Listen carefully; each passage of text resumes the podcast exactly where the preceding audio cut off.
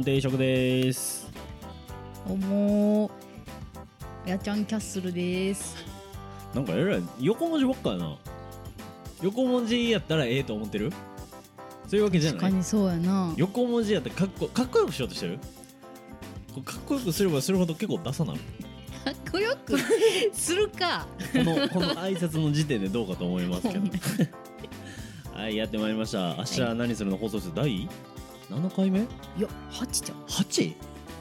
なんか前7回目って言った気するで。マジで？うん。もうほな8回目か。結構もうちょっとで10回。うん。っていうことはもうちょっとで10 20回になっていく感じやな。何やそれ？まあ言ってますけれども。はい明日のレスの放送室。この番組は20代フリーランス夫婦の僕たちが皆様と交流しながら夫婦のあれこれや恋愛トークお悩み相談などを発信していく番組です。YouTube でも発信していますが、えー、下記概要欄から、えー各種ポッドキャストアプリごめんなさい。ポッドキャストアプリ Spotify とか、うん。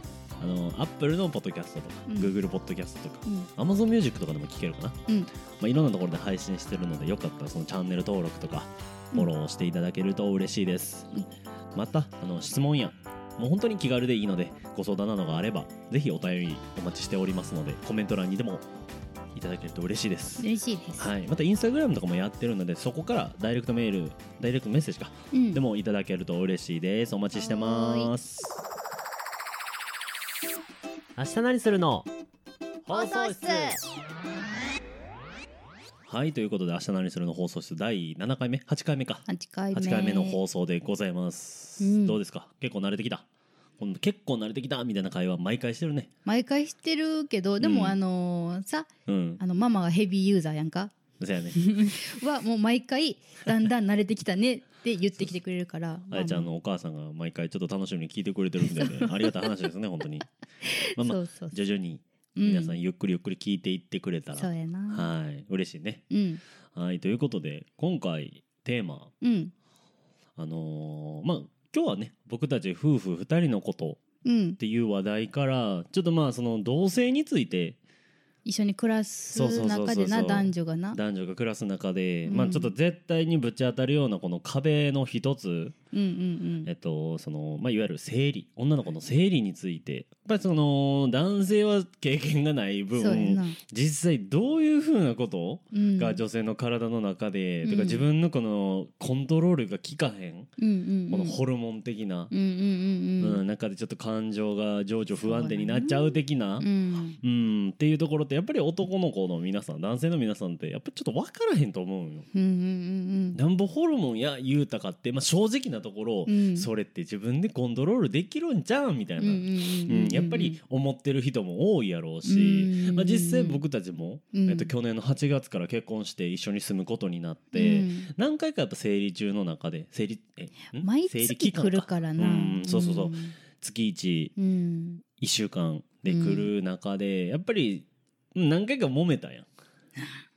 そうそうそう。やっぱり今まではお互い実家暮らしやって、うん。やっぱそのなんていうんやろう久しぶりに会うからとかたまのデートやからっていう意味で、女の子がもうやっぱりこうその時ぐらいは我慢しようみたいな感じであんまりこう気にすることはなかったんやけどやっぱり一緒に暮らすっていうことはオンもオフも見えるしその過程の中でやっぱずっと意識しとけっていうのもやっぱかわいそうやし、そのオフになった瞬間にちょっとこうギクシャクしちゃうというか、そんなことって多分きっとあると思うよみんな。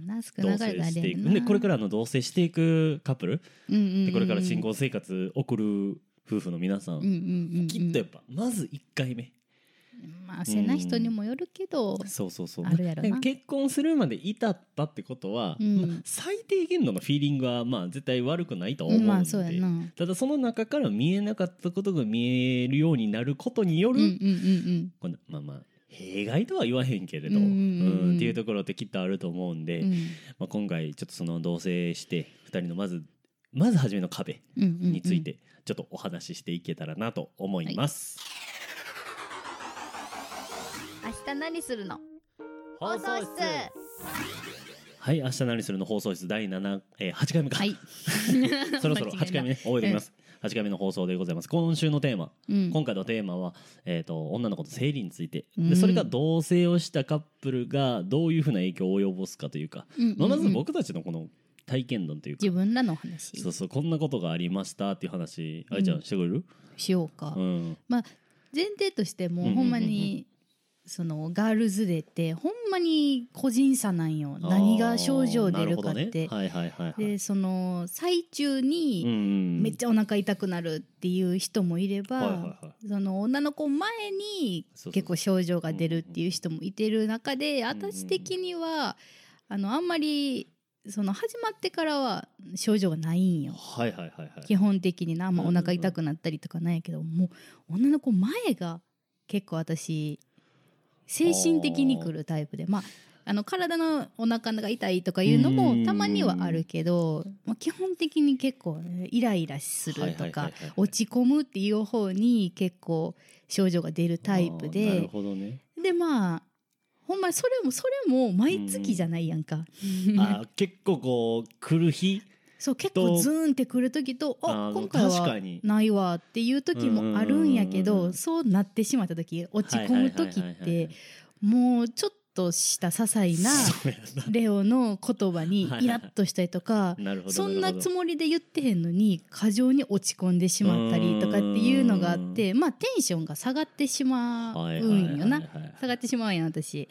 ってなった時に、まあ、レオはいつもこう楽しくいたいみたいなうん。楽しく生活したいみたいなのがある中で、まあ、別にレオだけに限らずイライラしてるパートナーとか彼女とかって見んのって、まあ、気分も悪いやろうし、もうほんまこうおお互いがお互いがこうマイナスにさなっていく感じやんかそうそうそうそう。なるよねで私はもう一回なうんうんうんうん大喧嘩したよなあこの一緒に暮らすようになっていや今までやったらあの一緒に暮らしてへんかった時には、まあ申し訳ないなって今思うけど母に当たってたりとか家族に当たってしまってたよな。うん結局それは誰かに当たってたんやなっていうのはストレスのはけ口じゃないけど。そうそうこの女の子の女の子前のイライラを家族に当ててたんやろなっていうのはあるけどうん。一緒に暮らすようになってレオがじゃあ家族になった時にやっぱり一番近いレオにこう当たってしまうみたいなこれが難しいんが当たろうとして当たってるわけじゃないんやろうな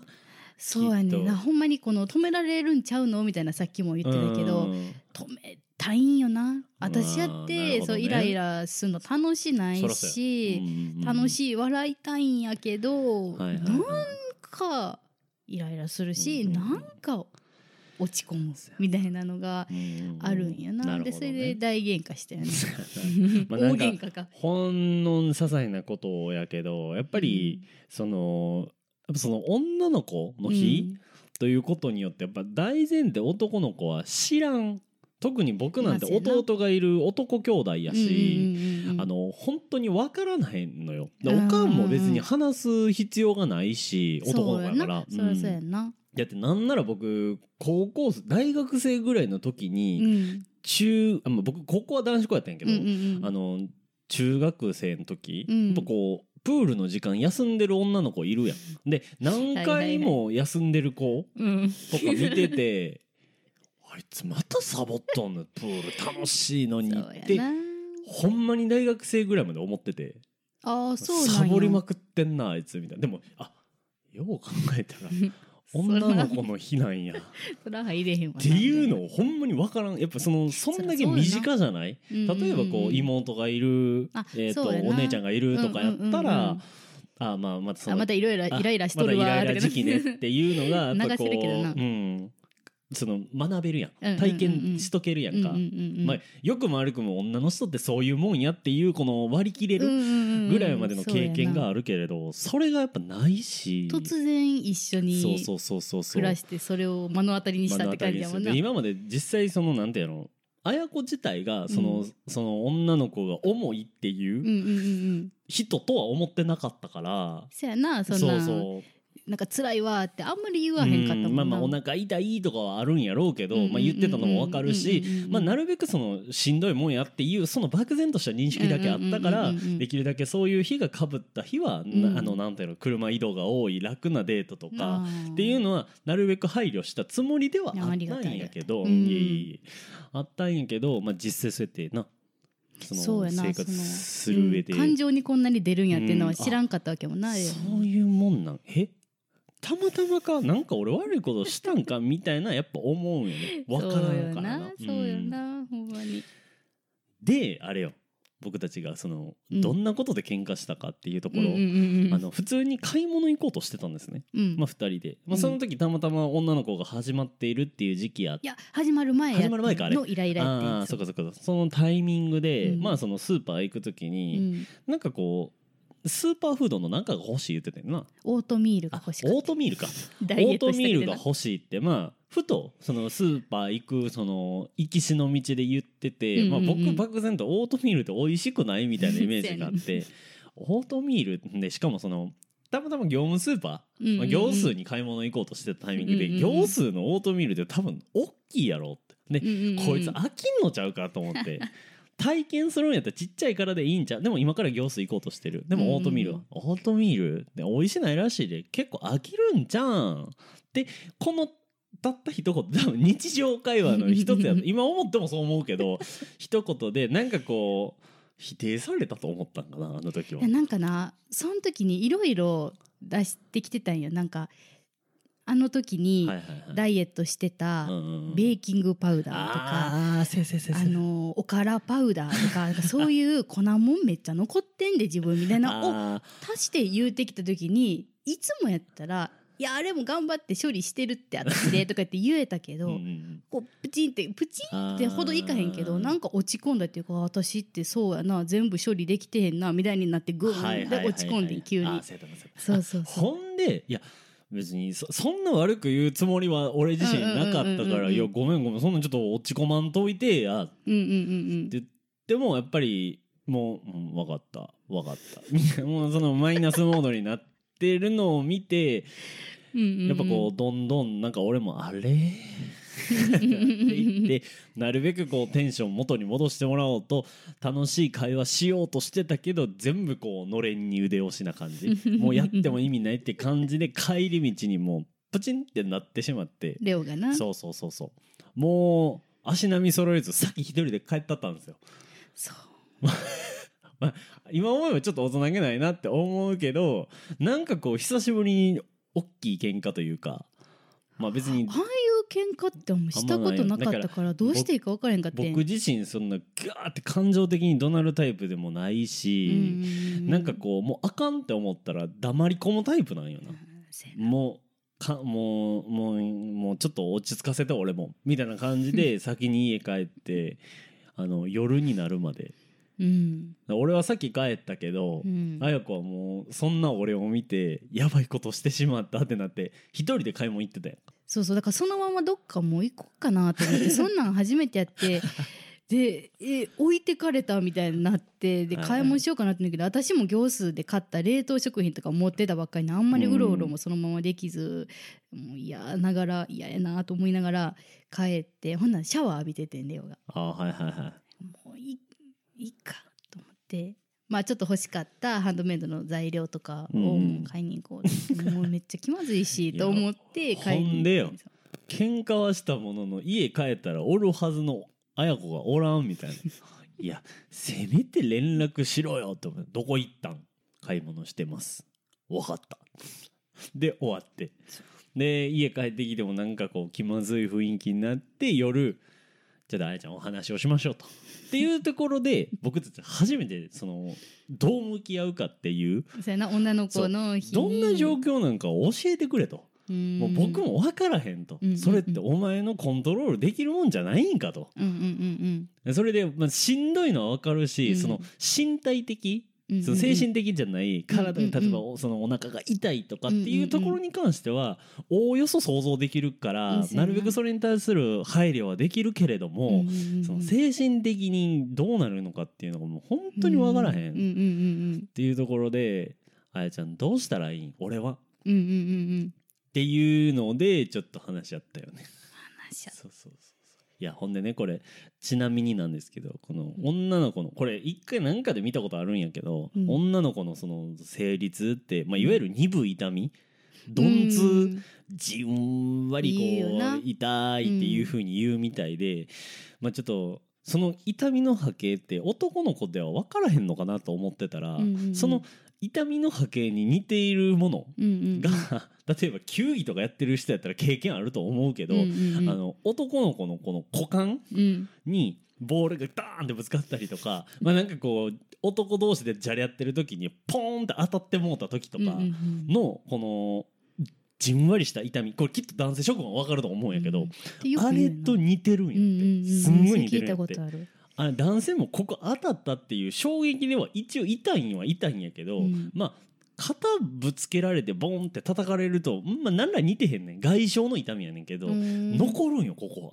あなんかあーってなるよなうーんって。ちょっと待ってちょっと待ってみたいな。そうそうそう。あかーんってなって。っていうのが残るみたいですよ男性。なあれは女の子はその生理前生理中、うんうんうん。まあ人によって変わるんやろうけどあれがしばらく続くらしい。あれのひどいのがっていうなそう。私もうんそれを知ってからうん。生理痛ってやばいもんなんやっていうことだけは知ってて、ああそうなんや。うんだからお腹痛いって言ってくれたらこっちもなんかこうやらなくななんていうの？まあなんか寝と温めきとかなちょっとこう温めてなあげるのがいい、うんうん回路がいいみたいなたいなも話聞いて、うん。でなるべくそれが顕著に分かってる時とかは、うんまあ、比較的僕も家事する方やし、もう休んどき休んどき休んどきとかなんねやけど、うんうんうんこの精神面のところうん。だけはちょっとん何ともしがたいというか、そうよな。うん。そこが論点やったよな。じゃあ俺はどうしてあげたらいいの？みたいな言われた時に私もここれって別になんかいやいややってるとかじゃなくてその建設的にいい方向に向かっていきたいのは分かるけどこうどうしたらいいかが俺はどうしたらいいんやって毎月来るようなものやしこのために毎回毎回こんな話し合いするのも嫌やみたいな俺も言ってくれたしいやだからこのもしね聞いてくれてるカップルとかで、まあ、うん例えばその恋人がいて旦那さんがいて、奥様がいてっていう人とかってどういうふうにこうやってるんやろうなって。もちろんその女性側のその痛みにに対して個人差はあるとは思うんやけれども、うん。実際どうなんやろね。みんなどういうふうに乗り越えてるんやろね。確かにこういう話ってあんまり聞かへんなその友達とかからもあんまり聞か結構みんなどうなんやろな。でも私もなんかそのお腹の痛みとかっていうのは結構周りでも見てきたよ、ほんまに動けへん子っていたんよな。その修学旅行行ったりとかしても、ほんまにずっと旅館で寝てる子とかもいたし、そうほんまに動けへんらしいねんやんか。っていう子とかも見てて痛みの点では結構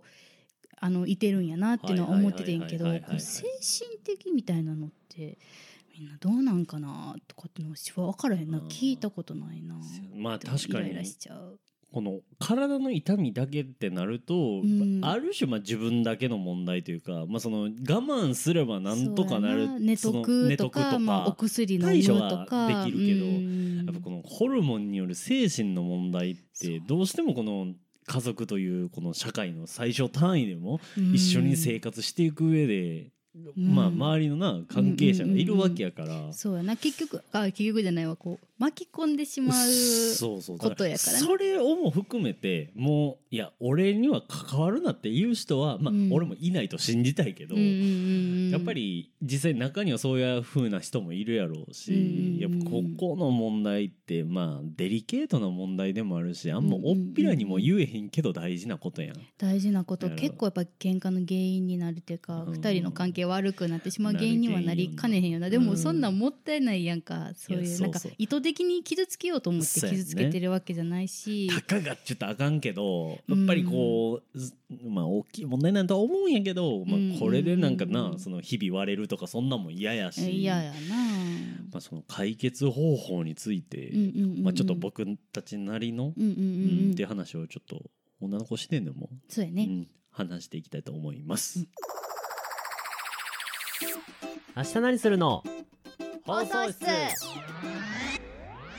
はい、明日何するの放送室。第8回目の放送です。今週のテーマは、えっ、と、同性について、えっ、と、その中で、まず一番初めに当たる課題、まあ、うん。この生理の問題、うん。どう向き合っていくか、うんうんうん。男性視点、女性視点、うん女性から見てこう分かっといてほしいなみたいな話とか、男性から見て、まあ、どういうふうな解決方法をしてるんだっていうところ、まあ、僕たちも気になるしぜひ皆様のこんなふうにしてるよっていうのがあればお便りうんコメントいただけますと嬉しいです。はい、ということで、あのーまあ、女の子のうん。方から。うん。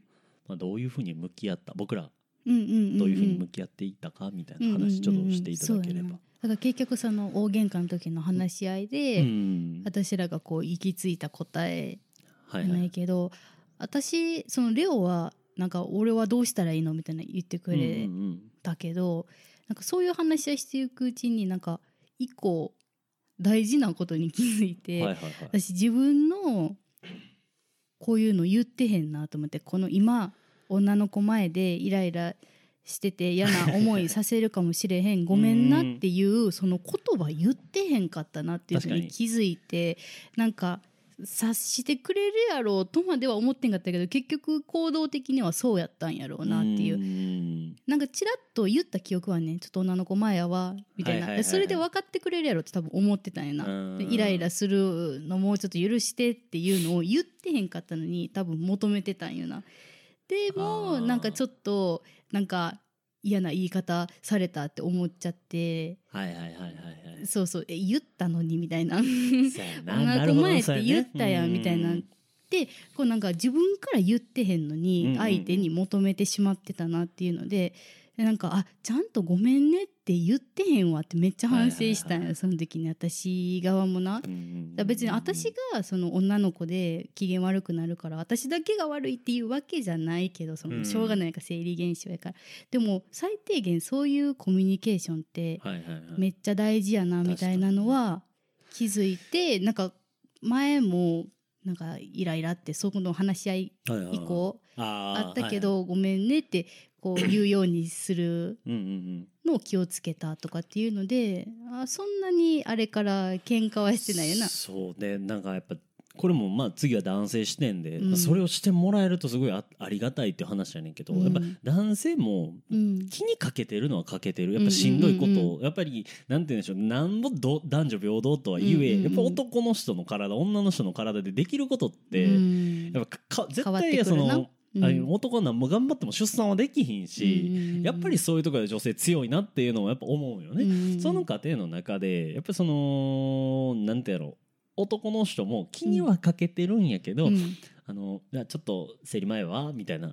そのうんポンって出てきた一言も、うん。やっぱりこうしっかり気にかけてるつもりではあんねんけどそんな重要視してへんからそうフィルターにかからへん時もある当から。そのなんてやろあな例えばほんまにこの車でいうこの信号みたいな、ちゃんとこう黄色サインが出てるタイミングっていうのを認識してればブレーキも踏むし、その何かがあっても対処はできるんよな。ただ基本的にフィルターがかかってない何もない状態で、あの例えばそのイライラ事件が起きてしまうと、男性も「え何？えいきなりなんなん?」になっちゃう。ただ今すいません。ちょっと今週もまたあの毎月やってまいりました。あのお方がみたいな。ちょっとぐ団体さんで来はりましたわみたいな感じになると やっぱ男性があそうかちゃんと仕込んどかなあかんな。せやな。でこう急なバンってぶつかるに対しても、あうん。そういえば言ってたな。っていうのを事前にやっぱ準備できる。でこれだけ女性だから男性視点でうん。あのーい一つ気をつけてほしいのは、気をつけてほしいというかあの助かるのはか、うんうん。あのもうしゃあないことやと思うね、あの実際話聞いてる限りそのホルモン的な問題やから、やっぱりそこで落ち込んじゃうってこれホルモンをコントロールできへんし、そうなってしまうことはもうしゃあない。からがゆえに、もうそろそろ来そうですっていうのと、あのすいませんこれからちょっとご迷惑をおかけしますが、的なこうなんかサインしてくれればサインを出してくれればやっぱこっちも準備できる、せせやうなん。だから何歩ぶつかっても、やうん。っぱ不意に殴られるのと構えて殴られるんやったら やっぱわけが違ううんし、本当に男性視点ではそれだけ、もう言葉にして、その上で怒ってくるのなんかはもうちょっと論外やと思うねね。こっちも伝えたのうに、ん。イライラすんなってとかって言われるのはもう。論外やと思う。だからちゃんと伝えるのも、だからでそれを受け取るのも。うんコントロールできるところはコントロールしましょうよって話だもんな。伝えるっていうことは伝えたらいいし、うんうんうんうん。男性も伝えられたんやったら、まあ、我慢じゃない？ちゃんと受け止めてあげる、うんこう準備をなそうこ準備。その自分も準備するっていうところ、うんうんうんうん。ここはコントロールできると思う、うんうんうんうん。だからここが僕たち夫婦の妥協点やった。だから奥さん視点ではちゃんとその事前にサインを出すと、うんうんうんでそのサインをちゃんと受け入れて、うん。あのちゃんと準備の体制を取っとく男性が、うんうんプラスアルファで言えばやっぱちょっと家事多めにやってあげるとか、うんうんうんっていうのはもう思いやりやと思うし、うんそれは2人の関係の中、うんもう本当にそれだけなんじゃないかなっていうふうには思う。大事なところよね。う。うん。んっていうのが僕たちの解決方法だと思うのですが。とりあえずまあ私たちがこう一緒に生活する中で起こるこのイライラとか落ち込みとかに対する対処法はまあこれややな。なその辺なんちゃうかなっていうのは思うよ、うんやっぱりそうんなんか何が欲しいみたいな何してほしいみたいな言ってもらってもベッタベタにこう優しいしてもらったらうん嬉しいな。なるほどね こうイライラに対して。い今えげつな圧がかかりましたけどやなんかそうちゃうかなと思って。いやでもだからちゃんと伝えて。いやでもなこれが難しいんがさ、うん例えばその「いやもう洗濯やるようんうんうんうん。家事やるよ、全部任して料理もやるよ。うんうんうんうん。食べたいの何?」ってうんうんいうこれも優しさではあると思うんやけうんうんうんうどこれもまた難しいもんでうん。女性側から知ってみた時にうんうんうん。なんかそのやってもらって素直に「ありがとう」が言える人とああそうそう。だからそういう時存在いいというか、もう何でもできちゃううそれでも落ち込んでくんね。そうそうそう。だから何をしても落ち込んいやだからなんかちょっとだこの前で言ったらなんかすっごい落ち込んだ時期ああっはいはいはいたんよイライラもするし、っていう時あったけどなんか甘いもの食べたら 落ち着いたっていうかそういうのはね毎回じゃないかもしれんけどちょっと甘いもの食べたいなっだそのて言うとかな。難しいよなこの特に女性って男性以上にこう美と向き合う期間が多いというかダイエットというか。ああそうやな。そそううスキンケアお化粧とか。まあがんすごいやんか。うん。そういう意味で言えば。やっぱ一般的な男性の平均値に比べたらやっぱり。うんねそこがこうやっぱ生理前は食べちゃうっていうのはあるんよねなんか。もう容姿自分の容姿がめちゃくちゃ嫌になるっていうタイミングもあったりとか毎回じゃないねんけどもうなんでこんな顔なんやろ。ほんまに嫌やこの体型とかなんかすっごい嫌になる時あんねんやんか。うん。なんかなんでこんなん生きてんねやろみたいな。その点でこう男性が同じ風に下がったらあかんよねあー。なんかもうポジティブである種そこは突っぱねてあげへんかったらもう気にすんの食え食え今ぐらいって。終わってからやったらええねんってそういうのは言ってくれるのは大きい。あ多分ポジティブでサポートするみたいな。うん。うん。もう食べ食べとか言って言ってもらったこう認めてあげるじゃないけど。うん、いやそんなことないよ。そんな可愛いよとか言って言うてくれるだけうで、ん。あなるほどね。うん。でこう広くこうポジティブな言葉をかけてあげるそうだからそこでなんかなんでこんな体型なんやろうとか言って、うん。言ったらなんか頑張って痩せようなとかって言われたらやっぱ太ってるやんとかっていうのも何年 ちっちゃいのね だからもうもうポジティブはポジティブよもう。こんなことないもん可愛い可愛いとかって言ってくれたらうんそうかなってなってくる。大事やねこうちゃんと言葉で伝えてあげるっていうのは、うんうんうん。まあ僕もたまにあるけどやっぱりちゃんと言わなあかんなっていうのは、言わなあかんなっていうのもあれなんかもしれんけど。言葉にしなあかんなって感じよな。これもなさっきの話もそうかもしれんけど分かってくれてるっていうのは自分発信では思ったらあかんよね。あかんでも分かってるよってう、いうのはううん。ん、すごいそれはもう愛であり思いやりやと思うけど、いやもう毎回生理来ること分かってるやん。っていうのはけんまあ火に油を注ぐというか。結構やっぱ長く付き合ってきたカップルとかね。やっぱ結婚してとはいはいはい。かまあ同棲するってなってうん。もやっぱりこう年を重ねるごとにちょっとずつ前っか前っかが積み重なってきてそういう言葉にすることうんもこうちょっとサボっちゃったりとかしがちやと思うね。なんかそのやっぱ当たり前のこの小さな幸せというかっていうことはやっぱりしっかり感じないとダメよね。しどんなちっちゃいことでも言葉にしないかんなっていうのは反省確かに。点。その通りやね。うん。だからぜひねこうもしこういうその、うん。生理についてちょっと衝突することが多いカップルは、まあ、まとめると、うん。まず女の子視点で言えば、うん。実際その前にはちゃんとサインを出してあげると、もうそろそろ来そうです。す、今来てますっていうところ、すみませんご迷惑おかけします。って言って。ね、そういうのと男性側はそれのサインをちゃんと聞いたら、うん。っていうことも大事やし、うんうんうん。大丈夫って事前に聞いてあげる言いやすい環境にしてあげるっていうことも大事かもしれない。大丈夫そろそろまあ、うん、なんていうのかあの彼女奥さんのその、うんうんうん。うん宗教を把握しろとまでは言わへんけれど、うん、やっぱりその大前提、まあ、うんうんうんうん。大体その傾向はあるやん,、うんうんうん。その月始めの人中身の人、うん末の人っていうのはあると思うし、うん、その中でそろそろじゃないとかっていうそのこっちも言わなくても準備できてるよっていう思いやり。っていうのほんでまあ実際それができてなくても言われたら、うん。あのちゃんとサイン出したらちゃんと構えてあげて。頑張ってその1週間はポジティブで乗り切ってあげる。そうやな。うん。まあ、もうここはほんまにもう。お互いの協力あってこそやうんななんかどっちかが頑張らなあかんっていうのはあるそれがあるからまあ子供を授かれるわけやんか。っていうことはちゃんと大事にしなきゃいけないね。そうん。ぜひこれをちょっと僕たちはこういうふうにしてるので、うんうんうん。まあ他にこういうふうにしてるよっていうのがあればぜひぜひ教えていただければうん。嬉しいと思います。